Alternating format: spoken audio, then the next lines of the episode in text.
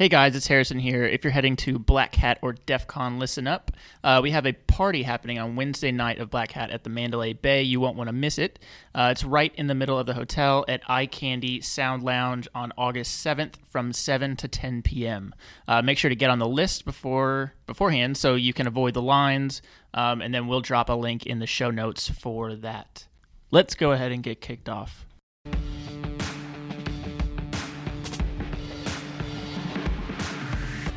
Hi, and welcome to Shadow Talk's weekly intelligence summary track, where our team of analysts dive into the top threat intelligence stories each week. To read their full findings and analysis, make sure to visit resources.digitalshadows.com. Now, here's your host, Harrison Van Riper. What's up, everybody? It's Harrison here, back again. Um, we're going to try a little bit of a different format this week. Uh, we're just going to kind of have like a conversation. I like I like conversational podcasts. So joining me this week for this week's episode of Shadow Talk is Alex Guirakhoo and Travis Randall in the Dallas office. How are you both? I'm doing good, man. I'm just uh, glad to be here. You're killing the game. Yeah. How, Alex, you can answer. Alex, You're are you allowed to talk now. I'm doing very well, Harrison. Thanks for having me. I've been trying to make Alex not talk as much in the last five minutes, but it's difficult for him. All this new equipment is just so yeah, fun so to play so, around with. so we got a whole lot of new equipment. So hopefully uh, our voices sound at least a little bit better. Um, and yeah, so let's let's just get kicked off this week. So over the last, I guess it's only been within the last week. Is that right for the for this again, first it- story? It, popped up a couple of days ago. So what we're going to discuss first is FaceApp. So FaceApp is an application that allows a user to basically alter their photo uh, that's been uploaded to the service. Uh, it, it, you can age yourself or de-age yourself or add facial hair, make yourself into a bunch of fun different things Yeah, that like you diff- can like- do with your face. basically yeah. like Snapchat filters or something like that. I saw my future and it was really grim. Actually, Travis's was really, really weird. Um, so the app kind of skyrocketed to mainstream uh, Again. rec- again recently Again. Uh, after there was one of those social media challenges. So it's like it was like hashtag age yourself or something like that. Yeah, like uh, I think like Brendan Schaub, the fighter, did it, and a few other people did. Yeah, the celebrities and stuff like that. So it got kind of into people's minds, and people started looking into it, and then it kind of raised this whole concern, like Alex keeps saying again, of um, of privacy and and you know l- uploading your photos to a service that you don't necessarily know too much about. Um, we say again, so Alex, why don't you explain the again part of it?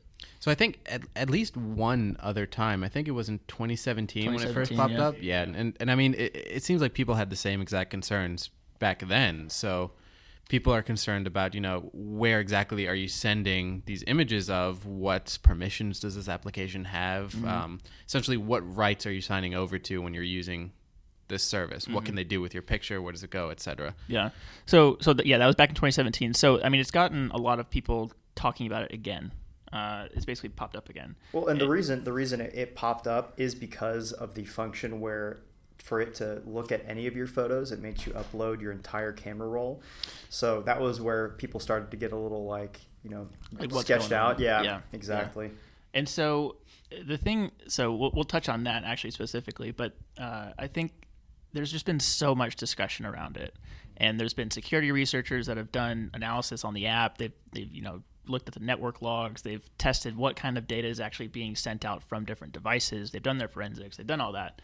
Um, uh, and then questions of you know the company that's actually behind the app. So they're headquartered in Russia, um, and that it seems like these days it's like whenever you attach Russia to something, then it's immediately like some big story. People automatically jump to the whole, you know, Russia is bad narrative, which isn't, you know, Yeah, I, I mean, I, we as Intel analysts and and you know analysts in general, I think that's a bad thing to jump to. You can't you can't assume that right off the bat. That's always my that's always my first my first intro to Intel analysis is never assume. Yeah, challenge Um, assumptions. Yeah, exactly. So, um, let's start off with just like, do you think that some of these privacy concerns are valid? Um, I'll, I mean, I'll start. So, like personally, I mean, I think I think they are valid. I think that the I think when you're uploading something to a service, regardless of it's a photo or your data or whatever it is, um, you need to know what you're doing. You need to be cognizant of what it is that you're actually doing without just kind of spewing your data out there. Now that being said, I don't I don't necessarily see anything from the some stuff that I've looked at that FaceApp is doing anything drastically different than a lot of other applications out there. Right. I remember my like photo photo editor app. Uh, like you know, it asked for the same permissions, and Yeah. that was a totally different. You know, it's not not even uh, connecting to a server directly. Yeah, and so and so the the big thing which you brought up before was the whole camera roll thing, and they've actually came out and said that's not actually true. So you don't it doesn't actually upload your entire camera roll to their cloud. Right. It, it does have access within the application, Right. but in order for the actual AI stuff to go on to to age you, de-age you, whatever, um, it uploads it to the servers in the U.S. Yeah, security researchers uh, kind of opened up the app and took a look at what was going on, and uh, the only thing that was actually getting sent off were the uh, specific pictures people, uh, you know, ha- applied that aging de-aging effect to. Mm-hmm. So I mean, like, so with these facts that are out there, I think there has been a lot of poor reporting on it, or at least just un- uninformed reporting. So, do we think that it's a privacy concern? Do we think that it's a big deal? Why are people freaking out about it? I think the privacy concerns are certainly valid, right? But mm-hmm. I, I also think that there's kind of two sides to this. So you have like the, the technical privacy concerns as to like what is this company doing with your data? Where the where's your data going?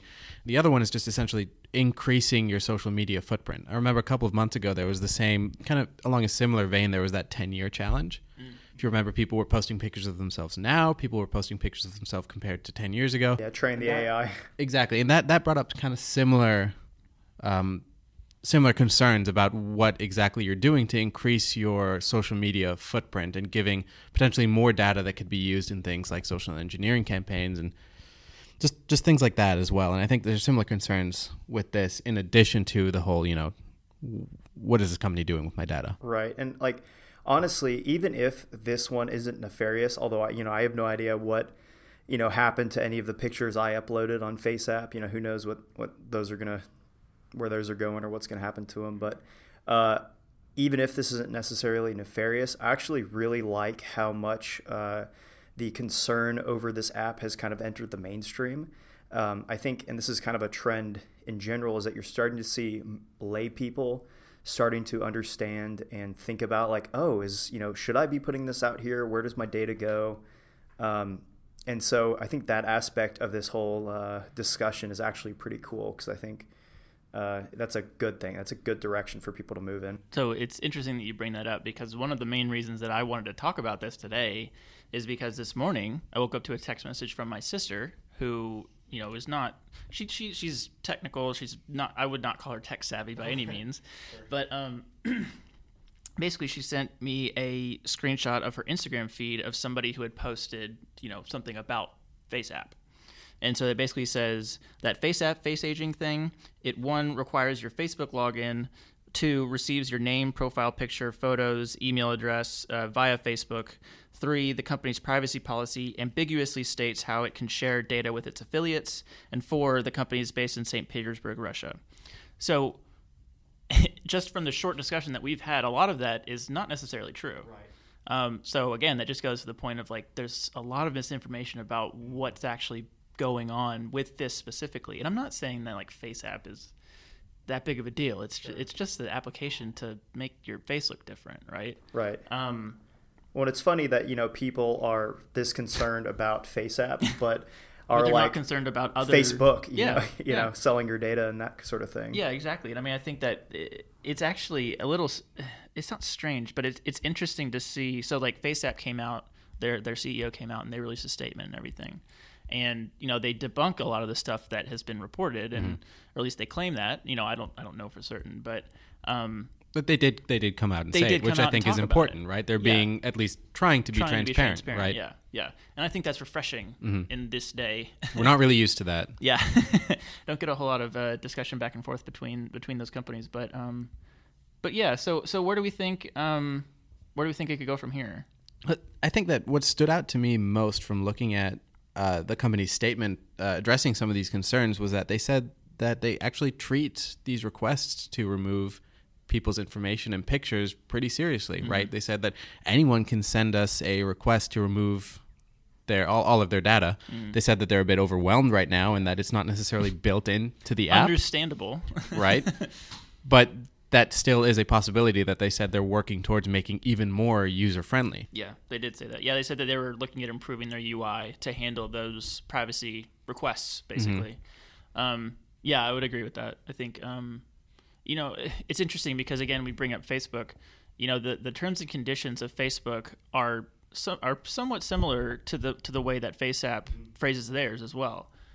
Uh, to to the point that um, you know they they kind of have they don't own your photo. Same with FaceApp, they don't own your photo, but what they can do is they can do things with it, right? They can they can reuse it, they can do whatever, and basically what that means is that they in somebody like Facebook's case, that's the only way that they can actually operate that service. Because if you have a friend in the UK or a friend in you know somewhere in Europe, um, you basically have to have a worldwide mm-hmm. license agreement right. to to share that photo, right? So when you upload a photo to Facebook, you say yes, you're allowed to show this to somebody in Europe.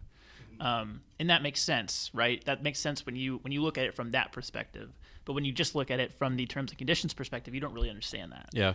And I think that that's where some of it gets lost, and that's where probably some of the um, some of the discussion around face FaceApp specifically is like, let's just make this a little more clear as to like what's actually going on. And I think sure. that's where some people were kind of confused. Which is why I think it was a great step that they came forward and they kind of made these. Uh, they they put these points out. Just they put them on the table. They put them in ways that even a regular old layperson can understand. It, they yeah. didn't make it super technical. They didn't make it super shady. Mm-hmm.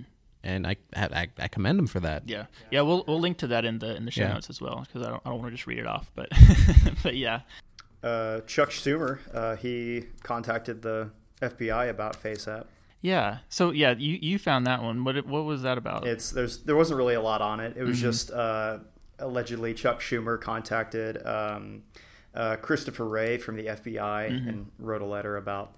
Uh, hey, can you guys, you know, look into look FaceApp. FaceApp because I've heard a lot of buzz about it. Yeah. So it's just it's it shows how like what a big splash it's made though. Yeah, yeah, for sure. And I, again, it's just like if this company wasn't based in Russia, yeah, would anybody even notice what's going on? I mean, would it would just be another social media thing? Yeah. And so I don't know if you know, Alex, you have different kind of you have very geopolitical opinions about um, you know, you're very knowledgeable in that area. What do you think about that?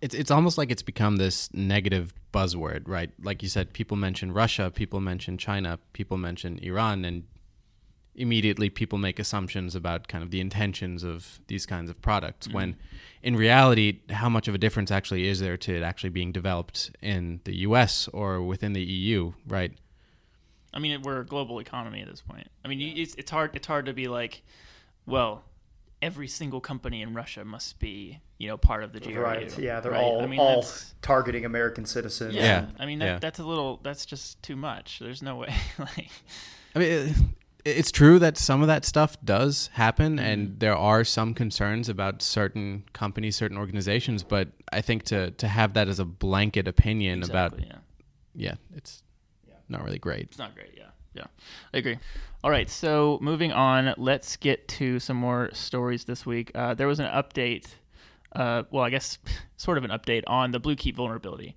uh, so Bluekeep, for those that don't know, is the vulnerability CVE 2019-0708 uh, in the remote desktop protocol service within Windows 7, Windows Server 2003 and 2008, and Windows XP.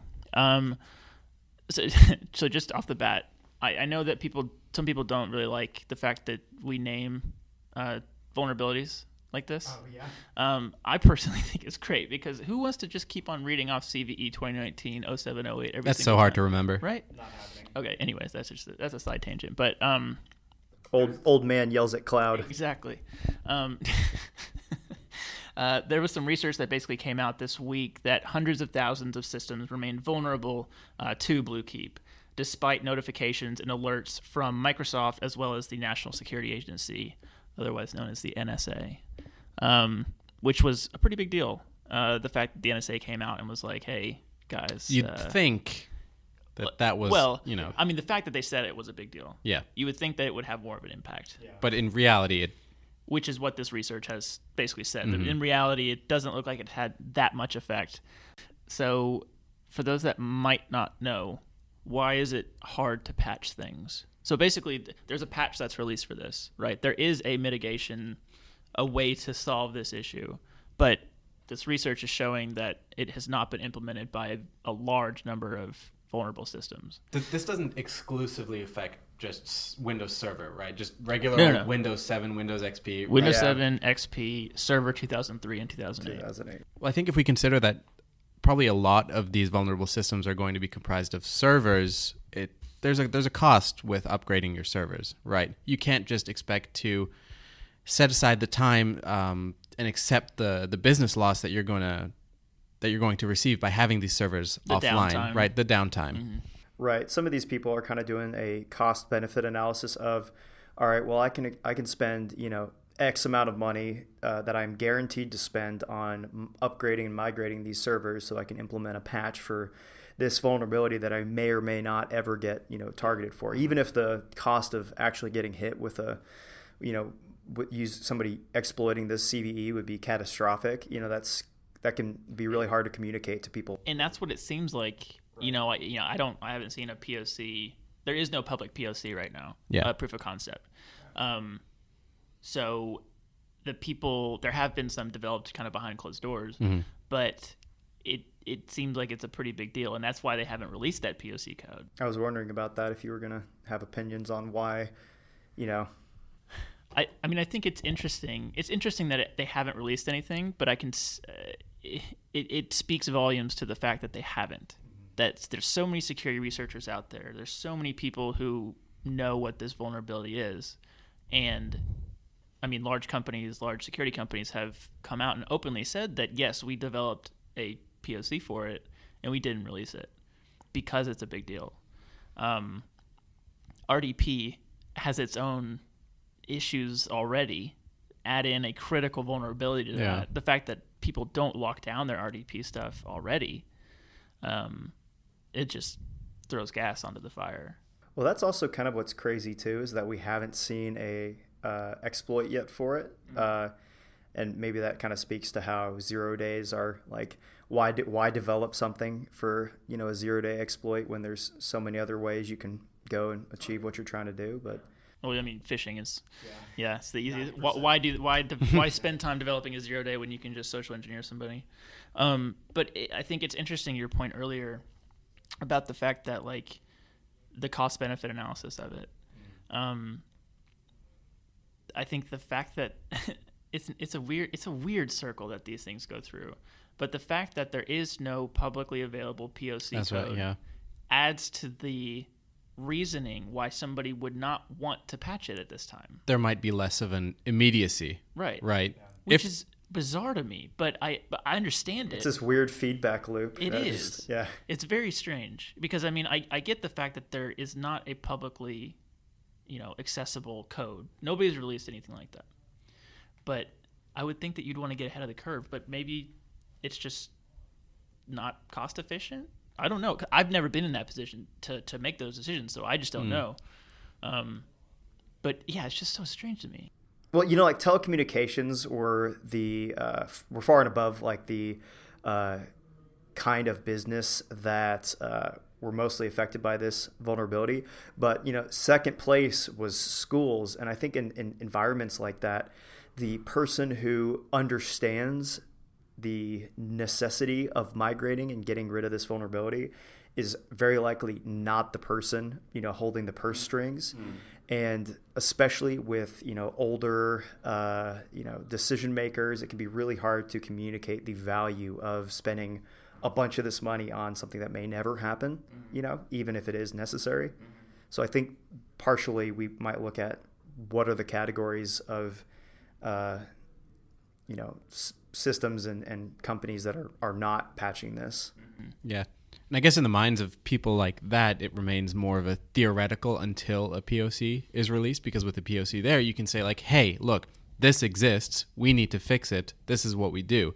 Whereas it might be harder to communicate that sense of urgency without it. Well, and I mean that's how that's how it always used to be. Yeah. Right. When you you would hold the POC back, or I say always, you know, you'd hold the POC yeah. back, and then you would uh, uh, responsible disclosure to the vendor, right, and so that they could fix it before you go out publicly release it to tell the masses, right. Um, I don't know if it's because they're stu- uh, not stuck, but they're they're still thinking in that mindset to where okay, there's no POC release, so we don't really have to do anything about it. Um, Yeah, that makes sense. yeah, I mean, I mean, maybe it just seems like a backwards way of thinking. Why, like, why would you not want to get ahead of it? And and, sorry, go ahead, Alex. Just just because the POC hasn't been released doesn't mean that it doesn't exist. Of oh, course, for sure. right? Yeah, that's the other thing is that you know I was reading several different articles about this, but um, you know, there's there's this idea that potentially nation states, APT groups, things like that, are using this vulnerability, And they'd want to keep it under wraps. and they want to keep it low. They're not going to be ones to do public disclosures. right. They're definitely not going to do that, but they're also not going to be popping big, Yeah. big stuff, Mhm. right? right? At least not right now. Um, maybe once the POC goes out, and then they can, you know, then they can Cat's out of the distance we can start- themselves yeah. Um so yeah so that was that's kind of the update from this week on on BlueKeep. Um oh one other thing that i wanted to bring up um we've always heard this classic argument that patching is difficult and i have no doubt that that is true. Um why have we not found a solid solution to that why is it so difficult is it is it is it cost Why is it difficult to patch? yeah. I, I understand the downtime bit of it, right? But if if that's the only aspect of it, why could you not have a hot backup that is ready to go in this instance? Because we've seen time and time and time and time again when patches come out, they're for big vulnerabilities and people don't patch their stuff and then they get popped by this big vulnerability. So why can we not find some way to close this loop? So for me, I think that things like security culture are probably a big thing, a big reason as to why. If you look at a lot of like like what Travis mentioned is a lot of these uh, vulnerable organizations are in places where it might be more difficult to get the necessary funding uh, to fix some of these vulnerabilities and to migrate their servers. Um, especially because a lot of countries that still rely on things like Windows Server 2007, 2008, or other end of life software, they might not necessarily have the means or they're relatively security immature. And so it just might not be as kind of second nature as it is to us, To us, yeah. or to people in the industry. yeah. Yeah, that's that's definitely a fair point. Yeah, something that might seem super obvious and grave to you or me might maybe not seem that way to. Yeah, we're in our little bubble. Yeah. Yeah, yeah. I mean it, and that that obviously cost always comes into Mm-hmm. it at that point. And I think that's why when you see something that's that's affecting like a vulnerability like Bluekeep that is affecting older, you know, operating systems, I think it's easy for us, you know, within the industry to say, oh, well, you should just update to Windows 10. It's not always that easy. It's definitely not always that easy, um, especially when you have systems that you know are even operating. Like let's just say Windows Server 2003. If you're still operating back on old old software like that, that's You have other problems past their prime. Yeah, I mean if you haven't upgraded since then, then then yeah, I mean there's there's other things that you could be doing, and yeah, you should just remain vulnerable to this for now. Um, but yeah, so that's the update for this week. Not to be too grim about it, but. All right, moving on to the last story that we're going to discuss this week the Facebook Libra cryptocurrency stuff update, what have you, uh, from this week. There was some big stuff happening. Alex, tell the listeners what Facebook Libra cryptocurrency is. So we're now, I think, almost exactly a month from the initial announcement of Libra, which is Facebook's new uh, new project, their cryptocurrency, and the associated wallet, which is called Calibra. So we've had a couple of weeks to kind of mull it over, and there have been a lot of discussions about the ramifications of it. So different There's countries, been massive discussions. yeah, about I, it. yeah. To, to put it to put it lightly, um, people are, you know, of course, they're concerned about uh, privacy. They're concerned about data handling. Um, of course, Facebook hasn't exactly had the best track record over the past couple of months and the past year. Past couple of years. So there are some genuine concerns to be had, and I think that uh, some. So, for example, India has said that essentially Libra is not welcome within the country. within the country, yeah, can't can't can't operate. You can't basically can't buy it, can't sell it, can't trade it. which is an interesting concept when you're thinking about cryptocurrency, which is a lot to of be them borderless. borderless, decentralized. Which of course, Facebook's Libra isn't necessarily as decentralized as some other cryptocurrencies like Some Bitcoin. some may argue that it is not Well, decentralized At all. And they're saying that it's gonna be, but for the first like little bit, uh, they're saying that it has to go through their Libra Association, which would make it not very decentralized at all.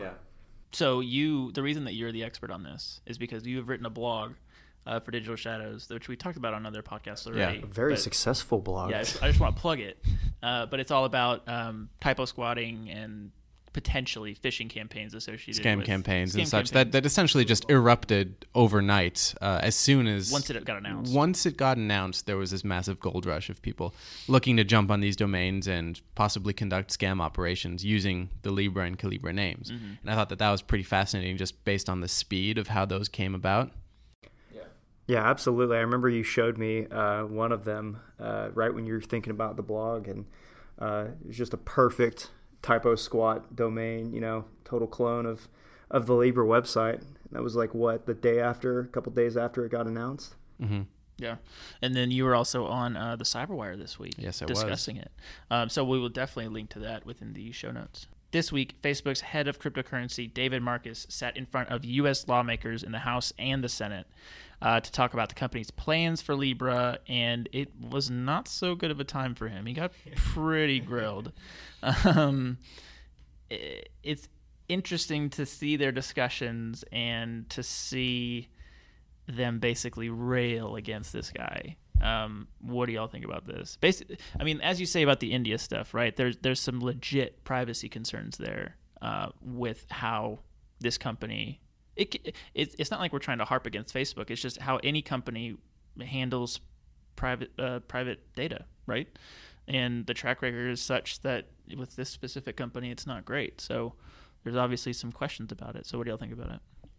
Well, it almost seems kind of like, uh, you know, in addition to all the concerns that uh, people appear to have about Libra, I, I would I would guess that part of the reason they're hammering, you know, like David so hard is probably because of, uh, you know, Facebook's behavior in the last few years. I could I could see that that's not really created a warm atmosphere between uh, Congress and, uh, you know, the Facebook exec team. Yeah, It seems like Facebook is tr- like they haven't had the best track record, but it seems like they're taking the necessary steps to kind of prove themselves above and beyond what they've been involved in. Like they could can you imagine how it would have been if they had named it Facebook Coin? Right? They're essentially setting it up like to be distinct from Facebook. They, I mean, yeah, they did. So- they, they, they separate. It's, it's It's essentially a separate entity. the Libra organization is supposedly a nonprofit. right, Yeah.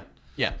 And it, it is like a way to monetize their data uh, or their platform that like their huge global platform already essentially, but some of the steps they're taking, right? If you look at it superficially, right, you have the Libra Foundation, which is a gathering of various organizations and different entities. You have like Mastercard, what PayPal. PayPal. So it does add a sense of legitim- legitimacy to it, and it it There's a lot of financial players in there. Right. It, it is in this vein to kind of appear more decentralized, but I fear by doing so, you're making it seem more centralized in a way because that's it, it kind of goes against Yeah. what some other cryptocurrencies have been doing, right? They're not backed by these giant companies in the way that Libra is. So a lot of people uh, would contend that Libra isn't actually considered in the in the you know quote unquote classic definition of a cryptocurrency. In a lot of ways, it isn't. a lot of ways it isn't. I mean, cryptocurrencies typically are supposed to be decentralized or supposed More to or be less anonymous when compared to other more or types of- less, yeah. Um, but yeah, it'll be interesting to see where all this kind of goes. Um, I think this this specific discussion, the reason that I wanted to talk about it this week was that it was also another privacy centered discussion. It was another high level uh, in front of U.S. lawmakers, in front of the House, in front of the Senate, um, discussing privacy matters about the country, bringing it into the mainstream, which is good. I think that's a good Mm-hmm. into thing. the public record. Yeah, I on the think big I- stage. I think that is a good thing, and I think that if if something like this had come out, um, been announced seven, you know, eight years ago, I don't think that they would be talking about it in front of Congress. Mm-hmm. I don't think that they would. Number one, they wouldn't know what it is. um, just just For all you time travelers for, out there, for the simple um, fact that you know cryptocurrency has only just recently become such a big deal. Um, but I think that it is a good thing that we're that they're talking about it in front of Congress. They're talking. I mean, it's on C-SPAN. It's on. It's like you say. It's in the public record. Like that's a good thing. I think it is a good thing. I think it seems like people are really starting to become more aware. more security conscious More security which is conscious. of course a, a good thing right It's if that's what it takes to get people to be more you know cognizant of the things that they do online then of Yeah. course yeah go for it yeah and i think you know it, it, it makes like you say it makes people become more aware like oh maybe i shouldn't post this photo uh, to to face app we'll say maybe i shouldn't use this currency that's not that i don't really understand you know? Like maybe i don't want to upload photos to social media that have geotags on them you know? Like i don't want to tell people where i am. I'm just excited for the day where, uh, actually, that sounds bad to say excited, but I'm, I'm really going to be curious uh, if the day will ever come where you know a city gets hit with ransomware and the attackers demand you know Facebook coin, Libra coin. what they would do about that? Yeah, and just look look bad. I guess I don't know.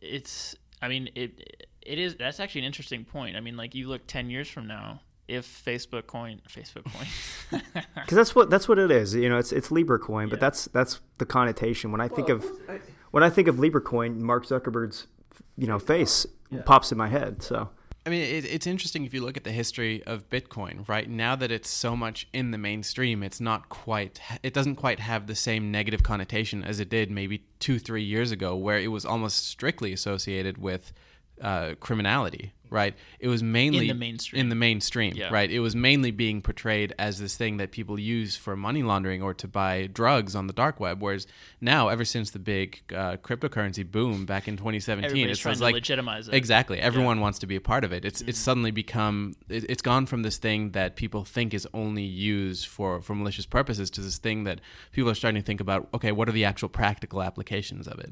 yeah yeah for sure yeah because then because now they have say you bought five bitcoin back in the day for five dollars Yeah. and now it now it's worth twenty thousand dollars Yeah. per per coin it's like oh well let how, how can we really use this Yeah. So, Um, so I'm wondering if sure Libra has all these or there are these discussions about maybe the bad things of it, but there could also be these good things maybe that we're not talking about. Mm. So, do we think that services should take into account the privacy of their users, right? I think that's a fair statement that we can all agree with. Yes, they should. Obviously. Um, but should a person's privacy then be in their own hands? So, like when I upload my photo to FaceApp, I by by doing that, I agree to their terms and conditions, even though I haven't read them. So, at that case, you know, in a legal point of view, it's like, well, you can't really get mad at FaceApp because you agreed to it. This they told you straight up that th- this is what we're going to do with your photo um, ahead of time. If you didn't read it, that's your fault. Is that how it should be, or should it be looked at higher up than that? Should it be regulated? Should it be, you know, should there be laws or whatever in place to make T's and C's easier to read or something like that? You know what I mean? Yeah, I mean, realistically, it's an age-old thing. Like, who's going to sit through and read 50 pages worth of an Of legalese. Exactly. No one wants to do that. And I think that what the EU has been doing recently is making it more focused towards opting in to something rather than mm-hmm. having to opt out. So I think that if you make things easier for people to do, to have their data in their own hands, to be in better control of it, then I think more people would be cognizant of the ramifications of it, right? If it's so difficult, a lot of people will maybe just write it off and they'll be like, oh, well, there's not really much I could do about it. But maybe the maybe the answer is to really make things super super easy to understand by everyone not just yeah Yeah. make make data privacy laws that include uh, you know this has to be explained in an easy to digest Mm-hmm. format with uh, easy user controls to you know yay or nay any of these you shouldn't uh, have to jump through a bunch of loops right Loops. yeah, Loops, brother. loops brother Um, okay, one other thing that I wanted to mention since we were talking about Facebook. Um, these hearings came after the Federal Trade Commission issued a $5 billion fine uh, to Facebook after the Cambridge Analytica stuff that happened last year? a couple of years ago 2017, was it? well you say billion like it's a you said billion but you know it's a face lot- that's a lot of money. fa- that's To you. that's facebook's friday you know Well, okay, but to be fair, I, I agree. They make a lot of money, okay? But the previous biggest fine that the FTC issued out was to Google. I think this was a few years ago. and it was for 22 and a half million. So you jump from 22 and a half million to 5 billion? That's big. That's a lot. So so why do we think that it is such a big jump from 22 and a half to 5 billion? I think it's uh, probably for the same reason that those GDPR fines you're seeing are starting to ramp up. Is it's trying to, you know, lawmakers are finally starting to get maybe that uh, some of this stuff is really important, and they're starting to play hardball. Although, you know, again, five billion dollars is an insane amount of money. It's not. That's some really hard ball. It's not a lot for Facebook though. So that's I think also I, see, I, I think it's still a lot. Yeah. Five billion is still a lot. it's it's hard to wrap my head around that much money. So I, ju- I think I think probably the thing is though is that Facebook views this as just the cost of business. You know, mm. it's probably was worth it to them to you know do it the way they did it. If if all, all the only thing they really lost financially was a five billion dollar fine and all this now all this trouble they're having with Libra. So apparently they did set aside. it's weird to say this. They set aside three billion dollars for for the fine for this. Rainy day fund. Yeah, I mean, basically, I was reading a couple different articles that were like, yeah, they set aside uh, three billion. They thought it might be between three and five billion. I did the same thing with like you know video games coming out, so I totally get that. oh, new uh, new Dark Souls coming out. I just want to set aside a couple billy, Yeah, cool, a couple cool bill. a couple cool bills. All right, well.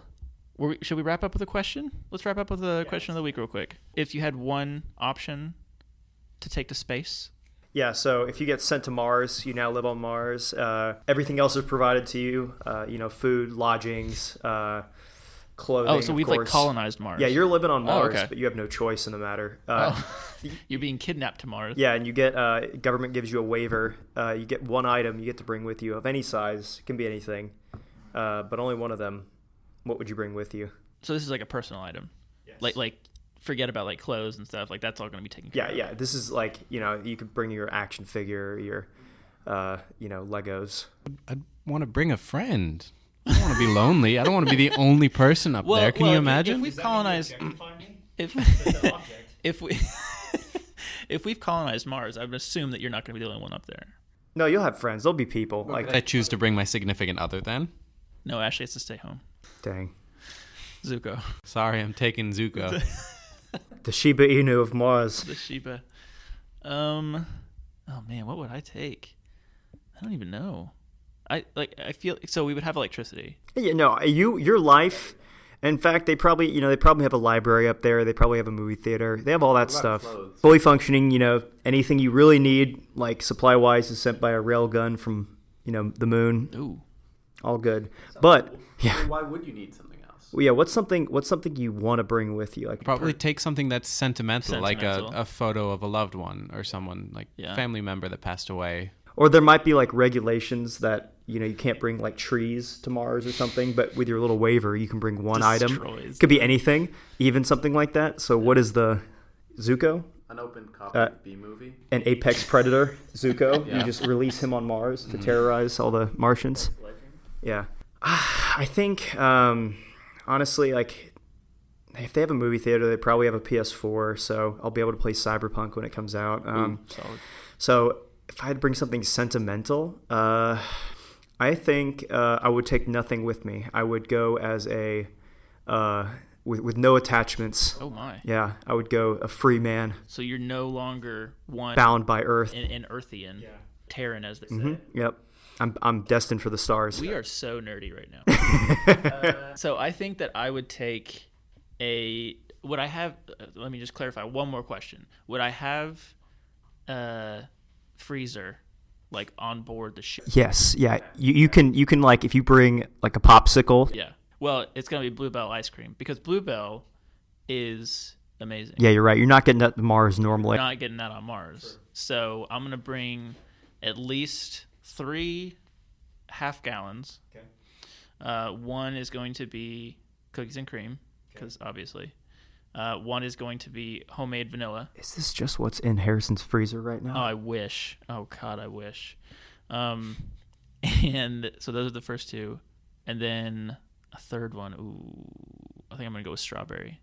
Good choice. So so good. So good. Yeah. Just don't lick the top and put it back in the freezer. Yeah. Why not? Yeah. It's mine. I can do whatever I want with it. All right. Well, that will do it for us for this week. Uh, thank you, Travis. Thank you, Alex. Uh, thank you, listeners. Talk to y'all next week.